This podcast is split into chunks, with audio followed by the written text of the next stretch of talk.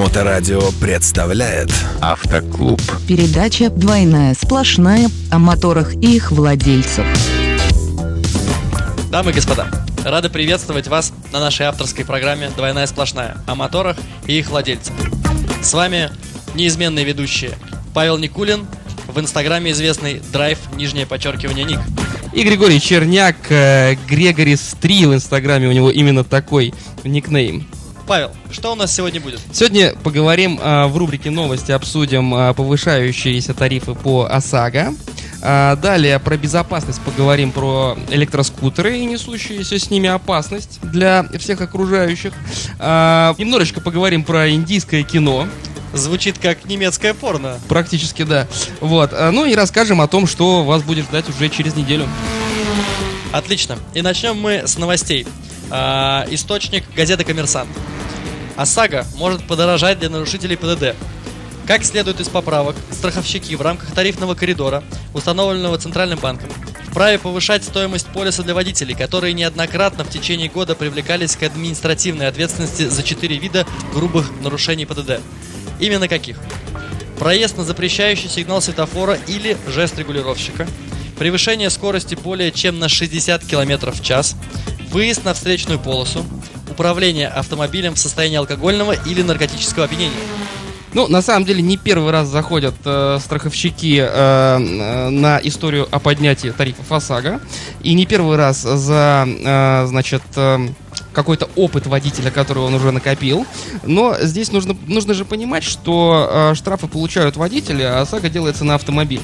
Вот, это достаточно странная такая история, потому что э, ты можешь спокойно себе повысить коэффициент по ОСАГО, если отдал свой автомобиль какому-нибудь знакомому стритрейсу, тот по камерам накатал 4 штрафа за ночь ну, на превышение более чем на 60 км в час.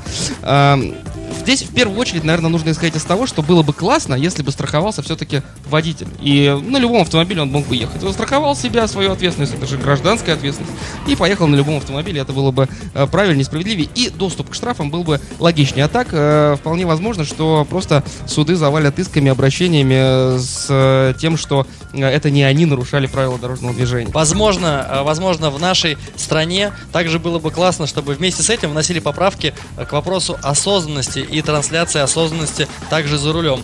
Э, осознанно не нарушать правила дорожного движения и также, может быть, осознанно не передавать э, лихачу по -по поправки э, по трансляции осознанности это типа баннер повесить, я... ну, как Ну, может быть, э, вы, отправить на Невский проспект голых женщин, чтобы с баннерами как раз-таки... Ой, бог мой, хорошо. Ладно, ну что, переходим ко второй теме. В Москве в Москве задержан водитель, который на пешеходном переходе сбил двоих детей, катавшихся на самокате. Один мальчик оказался в больнице, второй э, оделся ссадинами. Виновник же с места ДТП скрылся. Вот, э, сейчас э, будет проходить суд над ним, но более того, выяснилось, что у гражданина нету даже и водительских прав. Ну и на самом деле э, история с самокатами, она очень острая на, на, на данный момент, потому что техника, продающаяся в любом магазине, э, эта техника достаточно мощная, способная разгонять эти чудо транспортные средства до скорости там в 100 км в час. Да, и, собственно говоря, те э, транспортные средства, которые технически не способны, там, ну, разгоняться до 100, у них там 50, 40, да, э, достаточно просто и быстро переделываются и гоняют уже будь здоров. Э, безусловно, никаких знаний правил дорожного движения, ни о каких э, умений, навыков управления двухколесным наколенным транспортным средством у этих водителей говорить не приходится. Вот. Так еще и с точки зрения правил дорожного движения они являются пешеходами. Это самая такая неприятная история, потому что если э, водитель транспортного средства допустил наезд на пешеходов, он отвечает по полной программе. А в данном случае э, получилось так, ну, как те на, ногу наступили. Только на ногу наступили на скорости 100 км в час. Ну, вот. А, безусловно, с этим надо что-то делать, и, э, собственно говоря, уже делается. Эти темы обсуждаются, и вот в частности в этой же статье написано, что сегодня эксперты предлагают ставить на учет те электросамокаты, мощность двигателя у которых э, больше 250 киловатт. Ну, по сути, уже как мопеды, да? А, кроме этого, приравнять их к мопедам, ну, о чем я и говорю, и разрешить двигаться только по проезжей части. На данный момент по проезжей части они двигаться не могут. То есть, ну, представляешь, ты имеешь такую штуку в 100 километров в час разгоняющую сюда, и тебе, по идее, по-хорошему нельзя выезжать на проезжую часть. Конечно, ты все равно на нее выйдешь, потому что же каждый, кто э, оказывается за рулем, значит, такой штуки, сразу чувствует себя там, призрачным гонщиком. Вот, э, Спортсменом. спортсменом, да, под ним, значит, такой болид, который пуляет, мама, не горю. А это еще электротяга, да, то есть э, постоянная тяга. Вот, э, поэтому ничего удивительного в том, что люди зажигаются этой историей, да, э, без знаний, умений, навыков, попадают в такие передряги. Вот, э, безусловно, нужно увеличивать, э, конечно, ответственность и как-то и как-то, значит, объяснять людям, что это все-таки не кино, это все-таки по-настоящему. О моторах и их владельцах. Как раз таки в следующей рубрике рады представить вам нашего специального гостя. Это Андрей Туманов, э, кинорежиссер. И сегодня он нам расскажет э, свое видение по поводу непосредственно темы автомобилей, мотоциклов и кино. И, возможно, расскажет нам по поводу трюков. Здравствуйте. Да, конечно, расскажу. Спрашивайте. Вот как реально делаются трюки в кино? Как это происходит? Все эти автомобильные гонки, там, аварии, да. Делаются, ну, делаются по-разному. Делают в зависимости от художественной задачи, в зависимости от э, финансовых возможностей. И очень много факторов. Вообще, в принципе, э, автомобильные трюки в кино одни из самых сложных и самых дорогих, э, потому что это ну, во-первых, это техника, э, которая стоит денег, но это даже не в первую очередь. В первую очередь это профессиональные ресурсы. Допустим, у нас в стране очень мало людей, которые могут делать э, автомобильные трюки и могут делать их хорошо. Потому что индустрия еще развивающаяся, индустрия новая. А, и все это каждый раз, грубо говоря, автомобильный трюк в российском кино это что-то новое. Тебе надо придумать велосипед, желательно, чтобы этот велосипед разогнался до 200 км в час и врезался в стену, и никогда раньше ты такого не делал. Да, это делали в Голливуде, да, ты это много раз видел по телевизору или в кинотеатре, но ты сам этого не умеешь. И поэтому, в принципе, наши каскадеры очень сложно и очень скрупулезно подходят к этим трюкам, и поэтому они стоят так дорого. Плюс ко всему на это накладывается то, что если у тебя трюк э, с участием просто человека не задался, он неправильно выпал из окна или в драке что-то кому-то повредили, то это, ну, отделываешься, как правило, какой-то лег... легким ушибом, легкой травмой и так далее. Небольшим травматизмом таким. Да, а если это автомобильный трюк, то ты сталкиваешься с полуторами тоннами, несущимися на тебя, и там каких-то 3 сантиметра, которые не рассчитал один из каскадеров, могут, ну, смертельно сказаться на его партнере. Это очень сложно. Цена ошибки высокая очень. Вообще, в принципе, есть такая древняя шутка про автомобильные трюки в Голливуде, в российском кино и в российских сериалах. Как снимают голливудский автомобильный трюк? Автомобиль, желательно какой-нибудь мустанг на огромной скорости, несется по дороге, не вписывается в поворот и со всего маха врезается в стену. Все разлетается, это сняли на 8 камер, еще и с вертолета. Э, все шикарно, красиво. Как делаются такие трюки в российском кино?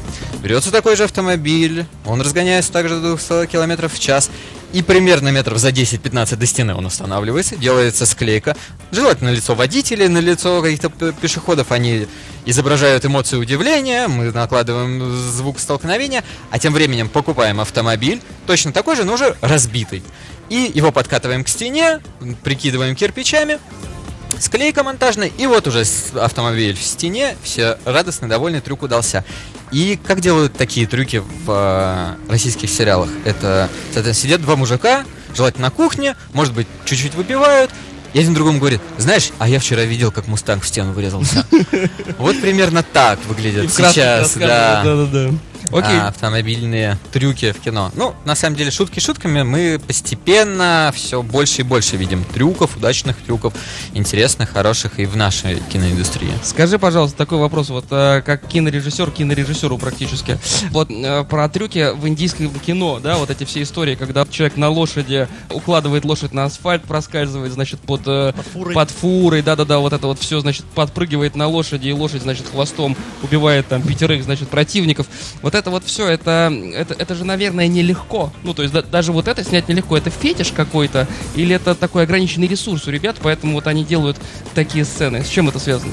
А, Я думаю, что это связано, ну, в первую очередь, с какой-то ментальностью, потому что придумать такое надо быть индусом, чтобы придумать такие а, вычурные трюки и сцены, и вообще, в принципе, сценария. Ну, нет, я не думаю, что это связано с, каким, с какой-то ограниченностью ресурсов, потому что это, ну, после Голливуда это вторая самая успешная киноиндустрия в мире. У них очень много зрителей, у них очень много а, снимается фильмов, они очень прилично зарабатывают внутри своего рынка на этом. И, в принципе, у них очень-очень хорошие ресурсы для этого. И плюс огромное количество людей, которые умеют это делать, потому что это очень... А, их киноиндустрия живет давно и очень успешно. Поэтому, ну, скорее всего, это связано с ментальностью. Это нравится индусам, это они смотрят, поэтому они это и делают. И это уже начинает смотреть весь мир. Благодаря интернету все эти а, трюки попадают в мемчики, и мы сами уже... И уже Голливуд начинает переснимать эти трюки где-то в комедийной форме, а где-то уже в реальности приглашает этих... А, а,